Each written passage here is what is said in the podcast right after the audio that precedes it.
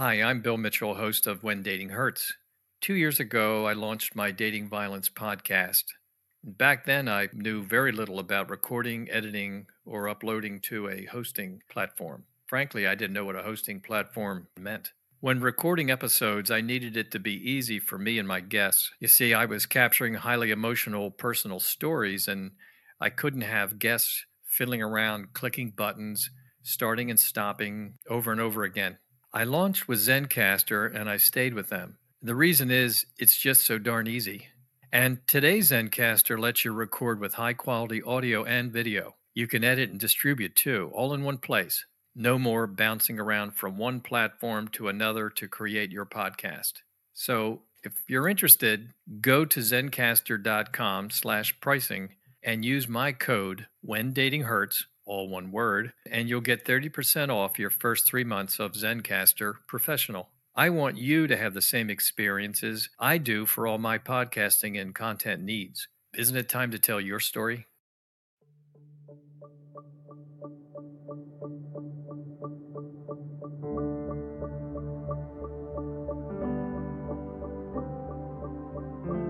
I'm Bill Mitchell, and this is When Dating Hurts, a podcast dedicated to my daughter, Kristin, and all women taken from us before their time by the epidemic known as dating violence.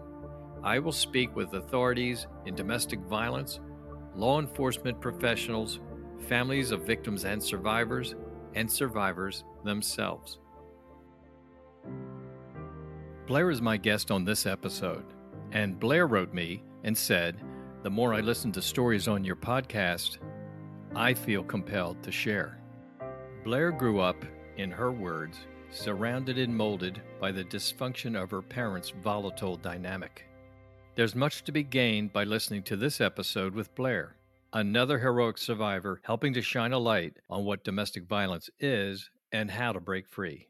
Here is my conversation with Blair. Blair, thank you for coming on the When Dating Hurts podcast and wanting to tell your story. And as I've seen time and time again, that people who are willing to come on and talk about various bumps in the road in their lives have been extremely helpful to those who are going through them currently. You know, because one of the things that happens is that people who are experiencing abuse of any kind feel like they're doing it alone and they feel like maybe they have been singled out that mm-hmm. no one's ever gone through what I'm going through. They think things like mm-hmm. that. And I just want to thank you for coming on and, and sharing and and so welcome. Thank you, Bill, for giving me this space, truly. Because I feel like it will be so helpful to process all these things with someone who has been touched by this too, by this problem.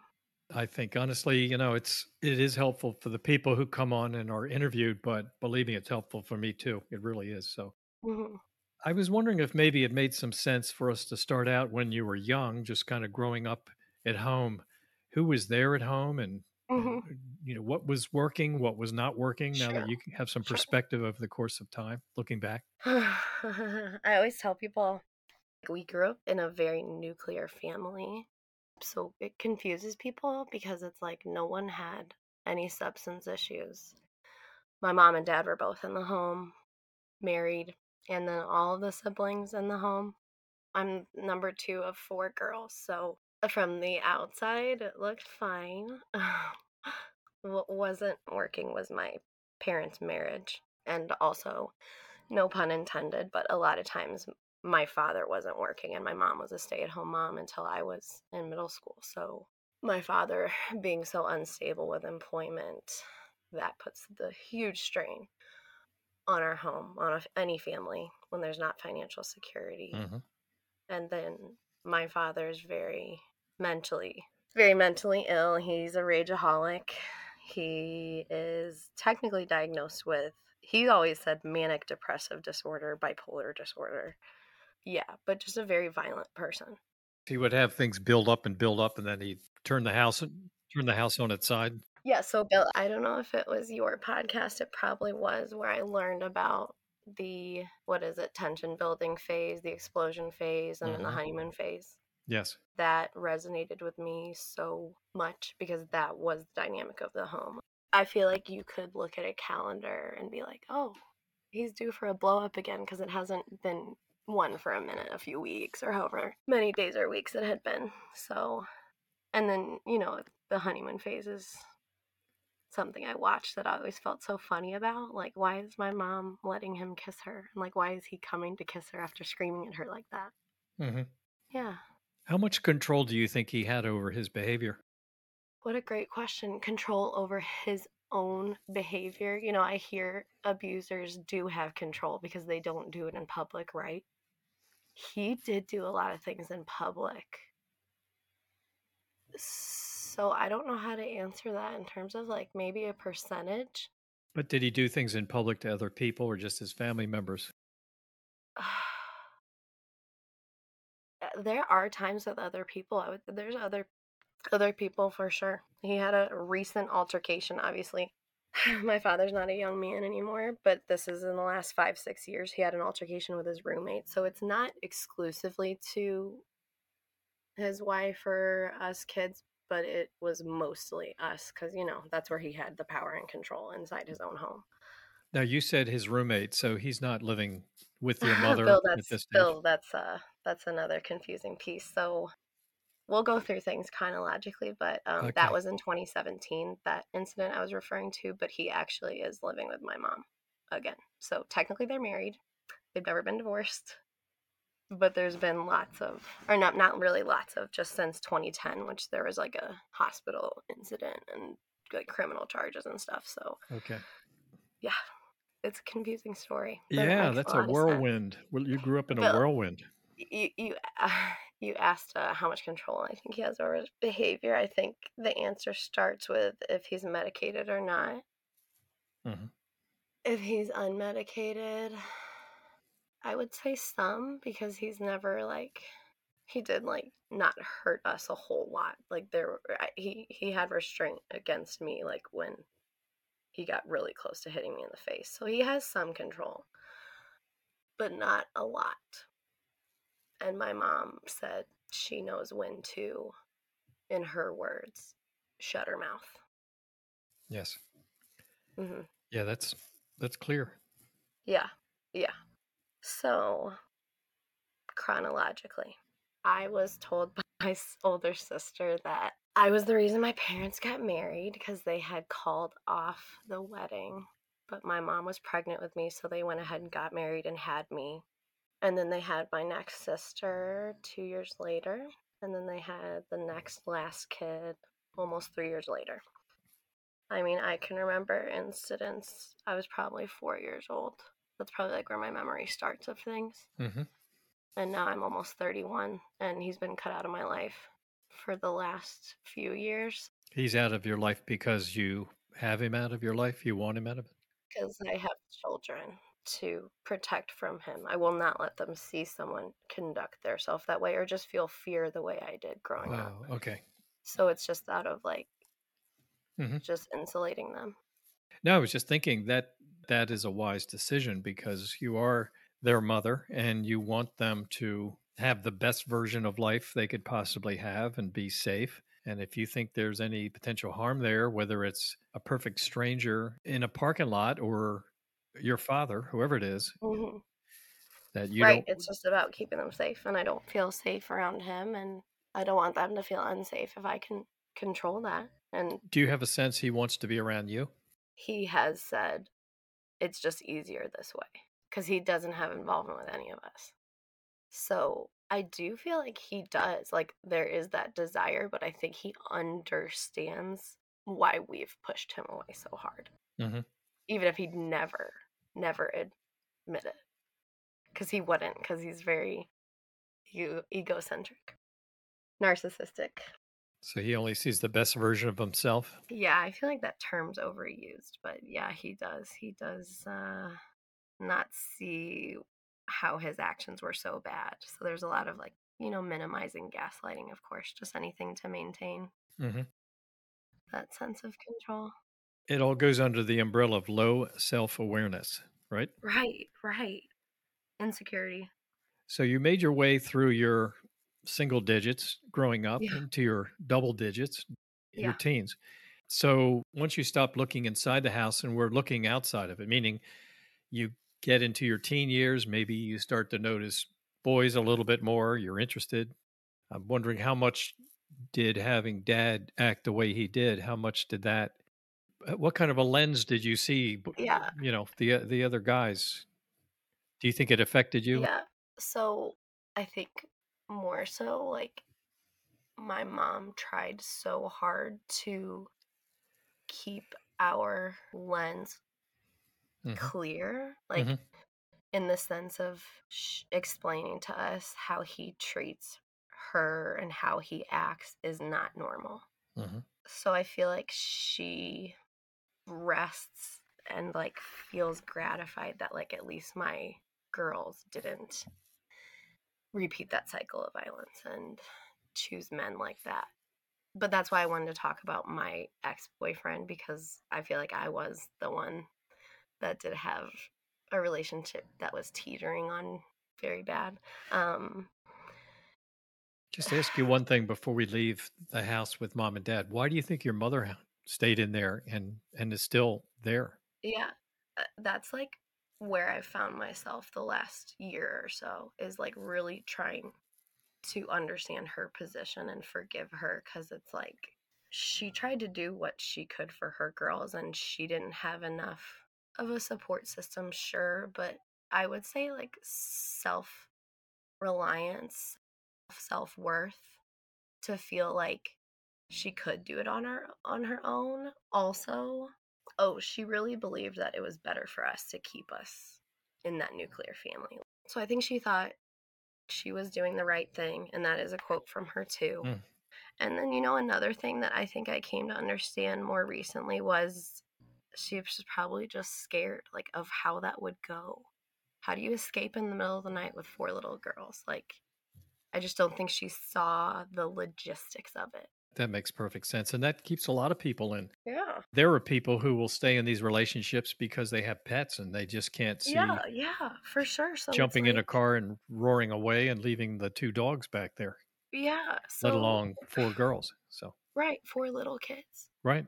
S- but so that's been hard too because it's like well now we're not in the house like we're all well past grown up and out of the house so her being with him still now is like interested me a lot because it's like what's going on here what's this dynamic that's lasted for 30 plus years so i discovered the concept of trauma bonding and that one Oh. hit me like Okay. So, when did you discover that? Like, is that uh, lately or has that been a while? that was uh, nine months ago. So all of this is like pretty recent where I kind of, I think, shed that layer of shame. Like, yes, I grew up with domestic violence. It wasn't just, oh, my dad was mean. My dad hit my mom. It was true, like chronic, a chronically. Yeah, You're living under siege. I mean, it's just, you know, you probably go into your room and lay across the bed and hug your pillow and just hope it stops. And when's the next bomb going off? The emotional Mhm. bomb, right? hmm Yeah. hmm Yeah, that's that's a miserable existence. I feel like I've had this kind of like undoing and I'm trying to rebuild myself because I realize like basically my psyche's been like you said that was such a good way to put it under siege and it's like watching my children develop I feel like I'm reparenting myself but also like trying to be so careful about not making them feel any way but also like you fall into those patterns of what you saw and what was normal for you. I just try to be so self-aware, but then I feel like that puts so much of like this scope of guilt on myself. Like everything I do is going to make me be just like my father. That wasn't too confusing of a stream of con- consciousness. I think that you have tried so hard to put distance between his behavior and what you know is a better path, a more loving path, you know, less fearful path that I just I don't know you very well, of course, but I just can't picture you going there because you would you have so many so many ways to hit the brakes. Plus you abhor it so much. You know, you know it's awful. Yeah. You wouldn't want right, that to right. repeat. You wouldn't want to do to others what happened to you. So, And you touched on like just how someone who's abusive like that is so such a low self-awareness because I always think of insecurity, but it is really not understanding how you come off to other people.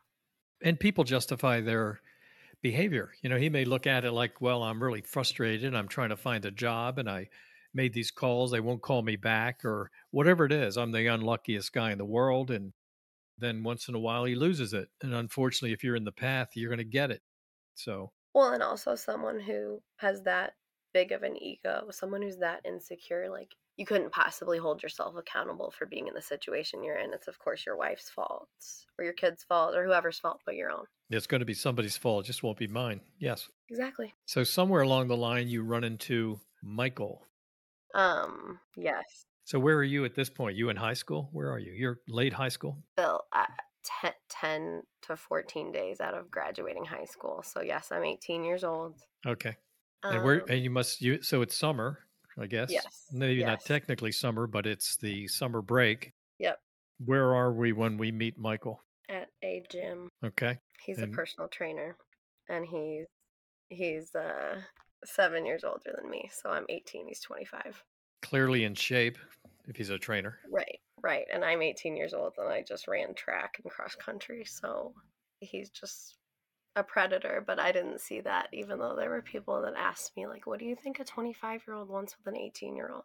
But at 18, you're an adult. So it's like, why does it matter?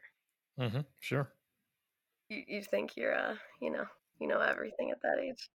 Yeah, I'm ready for that. Of course. Right. I'm 18. I've waited to be 18. And he's had at least eight more years of life, meaning eight more years of practice in uh, manipulating people like you, I would think. Exactly also his wife that he was cheating on. Oh, there's a wife. Okay. Yeah. He was a f- almost 5 year chapter in my life and leaving him was really big because I felt myself it sounds so cliche, but literally break the cycle, like break my chains that I had to him because I f- felt those dynamics and the same pattern of the ups and the downs. Mm-hmm. And it was like I was looking at myself.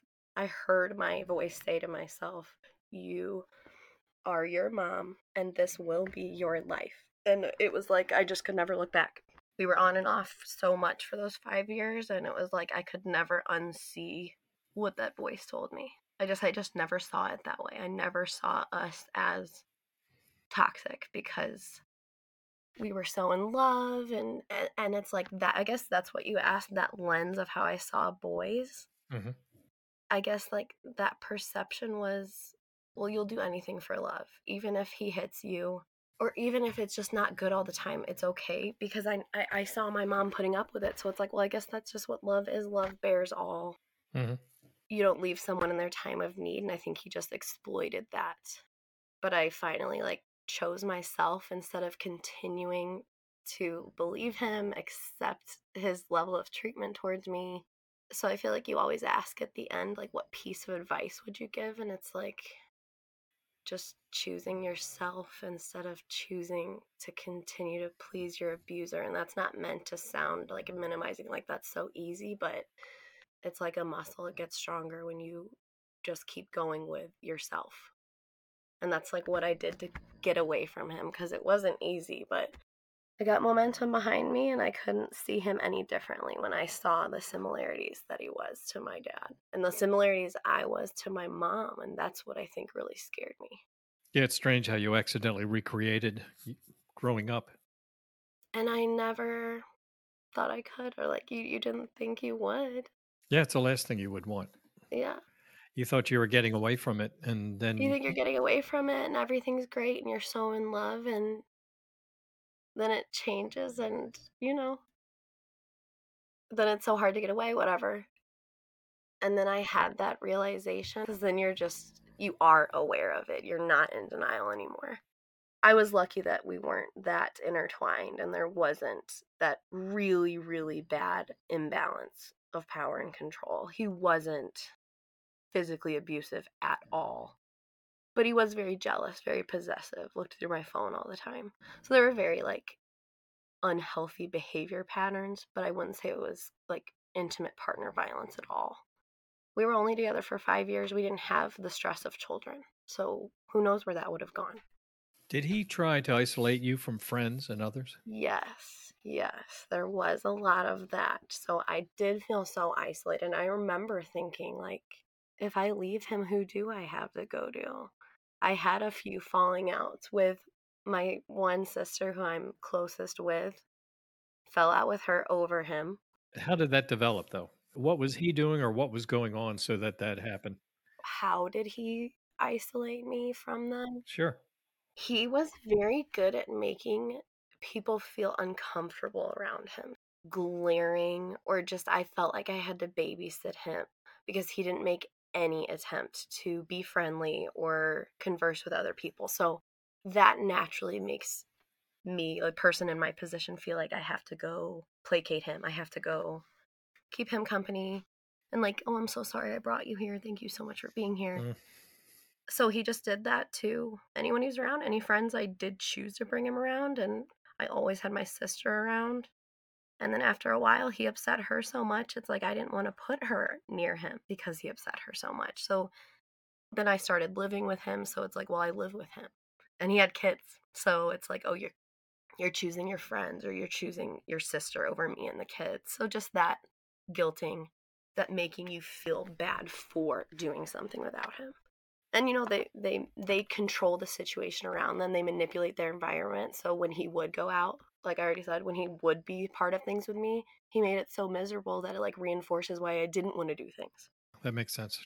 makes a lot of sense. Yes. I would say that's the, the way he did it the most. When you say he went through your phone, I guess he's looking at text messages or who you've called, things like that, right? Oh yeah, anything he could find. So, yeah, yeah, yeah.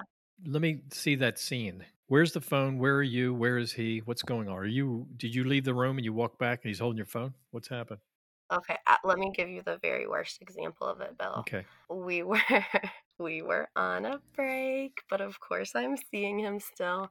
But I was talking to someone else and I left my phone in the car, which is already suspicious, but I'm so not a liar and cheater like him. I didn't even realize, like, oh, anyways, he gets my phone and I think while I'm sleeping, he he used my thumbprint because it was an iPhone.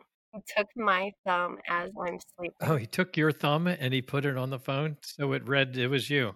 Yeah, because That's, there's uh... no other way he could have gotten in my phone. That is a good one. I I was just like, wow. That's seen in a movie there. Okay. I know people say this, but like that that situation with him was a true soap opera. It was just ins- insane. Like finding out about the wife, finding out about the children. Like it was so disgusting to like keep telling people that. When I finally left him, like I told him that I always wanted to shield him of like how embarrassed and how much shame I carried of feeling like I was this homewrecker and I just put it in front of his face at the very end. It was like, do you understand how painful it is for me to explain how long we've been together, but how old your son is? And it's just like, and I think that made it click for him too of like how it's eaten away at me throughout these five years.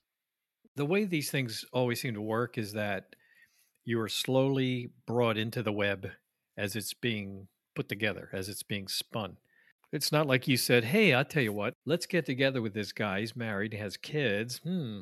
Yeah, let's see what we can do to really mess up that whole world because I don't care how I look to myself." And course, none of that's what really happened. Well, yeah, when you're dealing with this master manipulator who knows how to hide things and omit things and manage their impressions so well and you're just so vulnerable and they chose you for a reason because they're this predator you're this perfect vulnerable prey and you just don't know that at the time when you're so young and you don't have any perspective and then of course i feel looking back now i'm this perfect target growing up with the dynamics i did i don't know what's healthy so i'm going to accept yes whatever you give me and love bombing yeah there's a lot of that at first and just a lot of like um another way he exhibited control over me was just bombarding me with messages when we would fight. So it's like eh, he clouded my ability to see anything other than him. So he would be that mm. guy that would just call you a ton of times in the night if you weren't answering. Yeah. Just things that are not healthy, things that are not normal, anything in excess. It's cliche, but you know, moderation is healthy. It's amazing looking back at it, but it's so helpful to those who are listening to this. You know, because somebody who's, I don't know, 12, 13, who's getting text messages a lot from some guy, they may think, or whoever it's from, really, they could think, wow, this person really cares about me. No one's ever done this before. I mean, you can really misinterpret totally. the love bombing part of it, as you said. And that's why it's so effective because it does make you feel special and it's something you haven't experienced before. So, yeah, if anything else, I would love to try to help other people see those behavior patterns and those dynamics before it gets dangerous. Talking with you about this, it's like, wow, I guess that was more abusive than you. Because none of these things exist in my current really in my in my marriage. None of these issues. I've never gone through my husband's phone. He's never gone through my phone. And that was something I came to expect with my ex, Michael. It's just part of the relationship. Yeah, because like that's part of the cycle of the mess of him wanting to see what I'm saying to other people too. That's another way he can control me.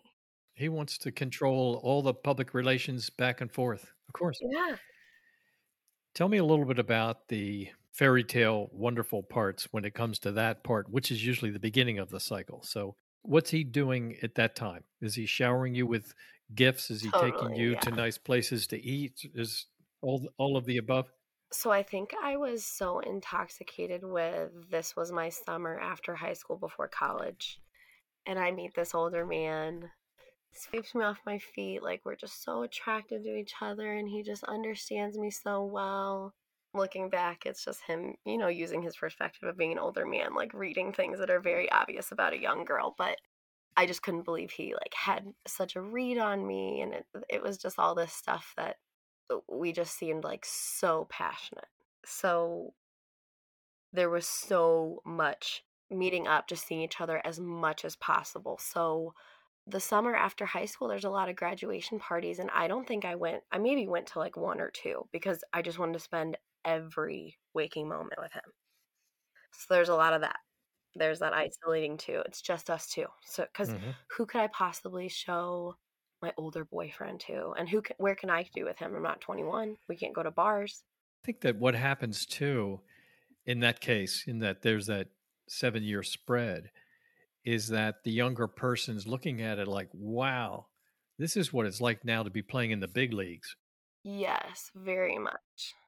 If you're dating somebody your age or around your age, chances are they don't have the wherewithal that somebody who's 25 would have. Right. That's a big Their wallet's not as thick, or their credit cards are few and far between. right. So they're and they know that. They So it's like, wow, nice car, nice yeah, restaurants, nice everything. yeah, they exploit that because they know that.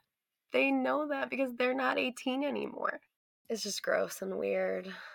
But Yeah, it wasn't he can really open the door to some wonderful things. it wasn't weird to me because I was 18 and that's something I think that's important to emphasize too is it, it's not about being an 18 year old adult it's about where the difference of the two people are at in life because seven years is not much M- my age difference with my husband is larger than that. Hmm but i was much more of an adult when we started being together Yeah, it's not that many years, but it's almost half of your life at at, that at age. yeah especially where i was at where i was at in my life when i had nothing Right. really i hadn't gone to a big city yet i just graduated high school What was going on when this the boat got rocky enough for you to say I can't do this anymore? Because finally you stopped. There's a short answer, like I could give you that final event, but we were very, very rocky the last two years, like constantly breaking up on and off again, whatever. Moving out, packing up in the middle of the night, that kind of dynamics. But it, it was that situation where I was on some medication that was making me really nauseous. So we were out, supposed to be having a fun night at a casino, and I was Mhm. throwing up in the bathroom of our hotel room Oh, sorry. and he was yelling at me, like yelling at me. Get over this so we can get going. I don't think it was even that. I think we were just fighting. It wasn't like yelling at me that I was throwing up. So it was just like, how, why are we fighting right now when I'm throwing up? Like, what is going on? What are you doing? Why is this the person that's supposed to love you? And that's like when that voice came to me, and it was literally so cheesy again. But I saw myself sitting there, my face in the toilet, You are your mom. This will be your life. What are you Mm, doing? mm. Look at yourself. Yeah.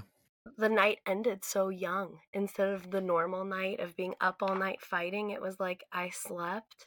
I got up the next morning and I left instead of like continuing it or having a big makeup. I just like completely detached from him. I just felt completely different because I, I I saw myself that way and I could not be my mom. I could not be with someone who was my dad. That was it. So that was it. Thank God that happened. Right, right. But the, I think that yelling hit me so hard is because if nothing else, my dad just yelled so much and it's so scary and it's so crazy to have someone who can just continue to yell so loud and in your face. So he was definitely abusive physically, but it was like the environment that he created was so scary. And when my ex was yelling at me like that, I think that's what like made it click so hard. So it was almost like having a true just flashback and it was like too close to home. My system like aborted and it was like, no, no, no. Can't go back there. It can't be like that again. You must have felt so trapped when that was going on. I'm trying to picture I picture. felt so trapped. I mean, I've been under tense circumstances at different times, but to have that going on quite a lot. Are you talking about my ex or as a child? Well, really both, but uh, mostly right now, the ex. I did feel so trapped because I had transferred schools for this guy.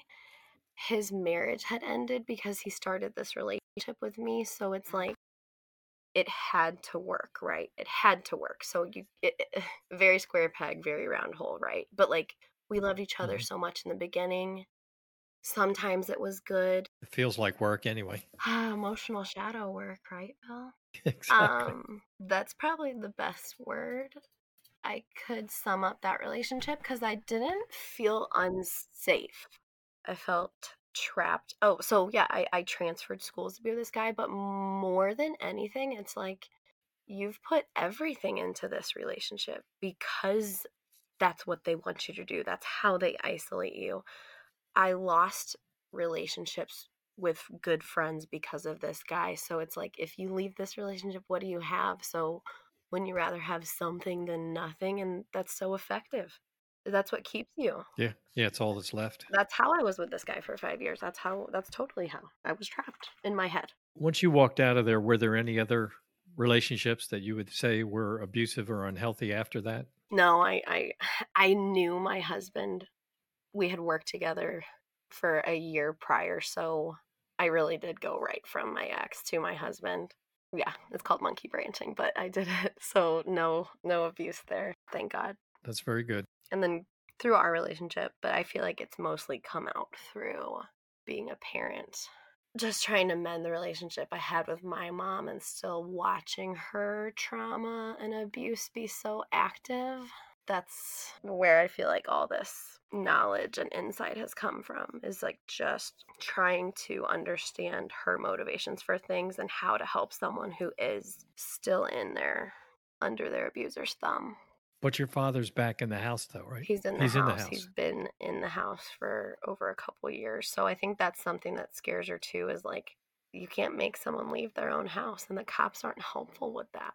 So when you get access to your mother, what are those circumstances? I mean, do you meet at a restaurant? What do you do? It's very like um well she works all the time. So I think she has to like deceive him that she's working late or something. I- I didn't even Well, it's so good that you have that relationship with her. it wasn't always that way. It's actually something much more recent. I had kept my mom at a distance for a very long time because I don't think I blamed her for how we grew up. And I feel really bad about that. I definitely was that person. I looked at her like it was her fault. She chose that for us. So it wasn't always that way that we had this relationship. But through becoming a mother, I don't want to punish her by not allowing her to be a grandmother, but it's definitely in doses and it's on my terms and it's not often. So it's controlled because I need it to be Mhm, mhm. controlled because it's hard to be around it's hard to be around someone who you can just feel that they're a shell of a person, but also that person's abuser is my father. So it's just like way too much. It's way too close. It's eh, the trauma, her active trauma I feel like activates mine too much. So, where are your sisters with your mother? They're not as close to her as you are. Well, I don't think they're willing to like dive in deep. I think their way of coping with all of this is just compartmentalizing it or being callous to it. And I've opened myself up to it more to like feeling all the pain because I feel like that's how I'm going to grow through this. It's been really raw though, but I think that's how my sisters deal with it is just keeping her at that distance more. Are you good with your sisters at this time? Oh yes, yes, very close. Um I honestly think that's the only reason that we survived our household. We just had each other. Yeah, yeah. Yeah. How long did you date your husband before you married him? Before we got married, almost 3 years. Mm-hmm. And you have two little kids. How nice. We do. Yeah. I can see with your smile you're very happy about that. Children are just so precious.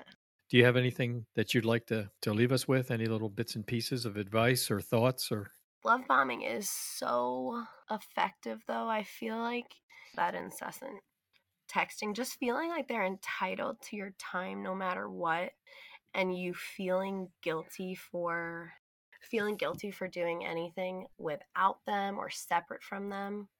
Just anything that where you feel like you have to shrink yourself to fit in for them is probably a warning sign. You shouldn't feel like you can't grow outside of the confines they want you to live within because that's how they control you if you aren't exposing yourself to new information, new ideas, new people and relationships, then you don't understand the how abnormal the dynamics they're presenting you are.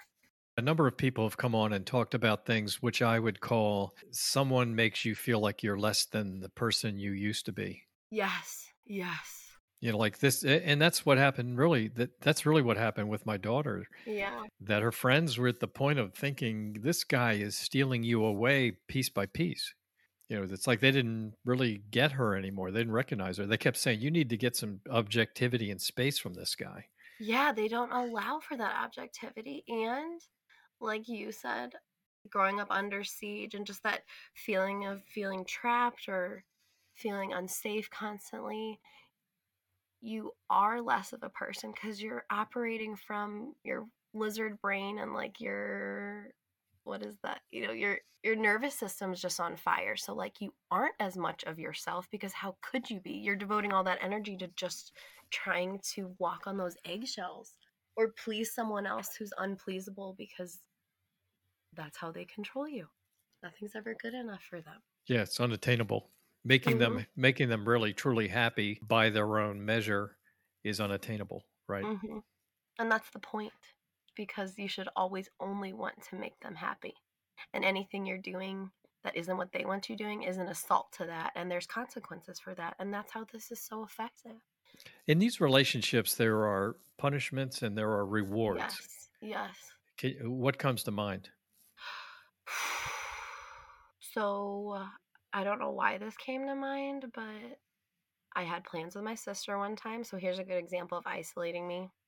I held on to these plans, but he enticed me with being intimate, keeping me around, trying to make me late to these plans. But I, I like drove off immediately and of course got a speeding ticket on my way to try to get to my sister. So, mm, mm, mm. haha. Um, Gee. reward. I feel like I would get that like pat on my head, like, good girl, if I canceled plans. So if I had plans, like I wanted to go out to see my sister, I had plans with one of my mother figures, mentors in my life. If I got out of those plans, I feel like that made him happy. And then we could have a really good night together. Does that make sense? Like makes a lot of sense. Yeah, yeah because you've kind of built up so much goodwill by canceling eh, things that he knew were important to you yeah, totally. And again, isolating me. But all I saw was I can reschedule with them, but it'd be really nice to have a good night because there has to be a certain set of circumstances to achieve a good night, right? Because we're so prone to such a bad night, bad day, whatever time of day it is in an abusive relationship. There was a lot of I guess trying to like mess with my schedule. So he did not respect that I was a college student. Like it's okay to skip class, like stay with me, or just a lot of like staying up late so he knew I'd be too tired to want to get up. Like just a lot of manipulation. It's just ways to manipulate me, way to control the situation. How do I get her to where she's only focused on me? That's very familiar because my daughter had some classes that were in the evenings hmm and she'd go to the class and then her phone's going off left and right because it's the guy. hmm And I remember she complained to some of her friends. And then after she was gone, her friends said, Oh, yeah, she had this one class and he always wanted her to cut it. Or if he was, hmm she was in the class, then the texting's back and forth and it's interrupting it. And yeah, I, I actually forgot about that for years now. Yeah. Very familiar now. It's, it's those weird, it's those things that like it's not that big of a deal. So like talking with you through this is like I can't believe I put up with all this. Like I just think of these few examples where we had these really bad blow up fights, but it was the whole time that I was under his spell. So when that moment happened where I saw myself like my mom, it was truly like the spell was broken. Again, so cliche, but I didn't even find him attractive anymore. It was truly just like before that situation and after that situation. Mhm. And that's how it was so easy to leave. So I feel very, very fortunate for that because Yeah, it's so great you did. I, I don't want to say easy to leave because it took me so many times of finally actually sticking to it. But I had clarity, is I guess the better word for it. Mhm. It wasn't easy, but I finally felt like I could see things. The rose colored glasses were off. Yeah, you get to that place where you say, Wow, now I get it. Yeah, now I get it. It was confusing. It was a ball of emotions, but now I get it. Now I get it. And now I know what I need to do. You know what, Bill, too? You asked like what was the what was the thing? Uh actually I do remember my husband during a shift we had together or whatever. He asked me, "Are you happy?" And like I could not say to him with a straight face, "Yes, I'm happy." Like I could form those words, but I felt like my teeth curling and that's a lie. And like I liked him at this time. This was just before we broke up. My ex and I had just broken up. So that hit me really heavy too, is like I couldn't say I was happy Mhm. because I wasn't. I think I wanted to say like or I did say like, yeah, I'm fine or like sure, but like I could not say yes, I'm happy. I saw something today where it says when someone says, "Oh, I'm fine," they're not. Mhm. Just using those words, and and I use those words, Mhm. so it's kind of yeah, kind of. I have to. Cuz it's like when you're when you're good, you you say it, I am really good, but You know, things are really good. You know, that would be believable, but I'm fine. But that's only when they are good. You can't fake it. I mean, at least I couldn't, and it was just it hit me. The person I end up marrying saying that to me. But you're happy now. So I'm happy now. Um, he grew up in some domestic violence, so it's interesting to have two people who are so so aware of what their children are seeing. So I feel like we're almost hard on each other, but it makes us better parents because we know what it feels like. Well, you know what impact it can have on a child because it happened to you, yeah.